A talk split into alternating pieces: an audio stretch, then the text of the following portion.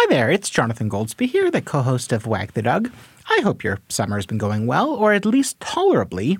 Uh, we are off this month, this month being August, which is regrettable perhaps because it would be really fun to do an episode called Holy Christ, I Just Swallowed a Bee, um, in which I could, I don't know, talk to you about how what Doug Ford really swallowed was local democracy or, or, or, something like that.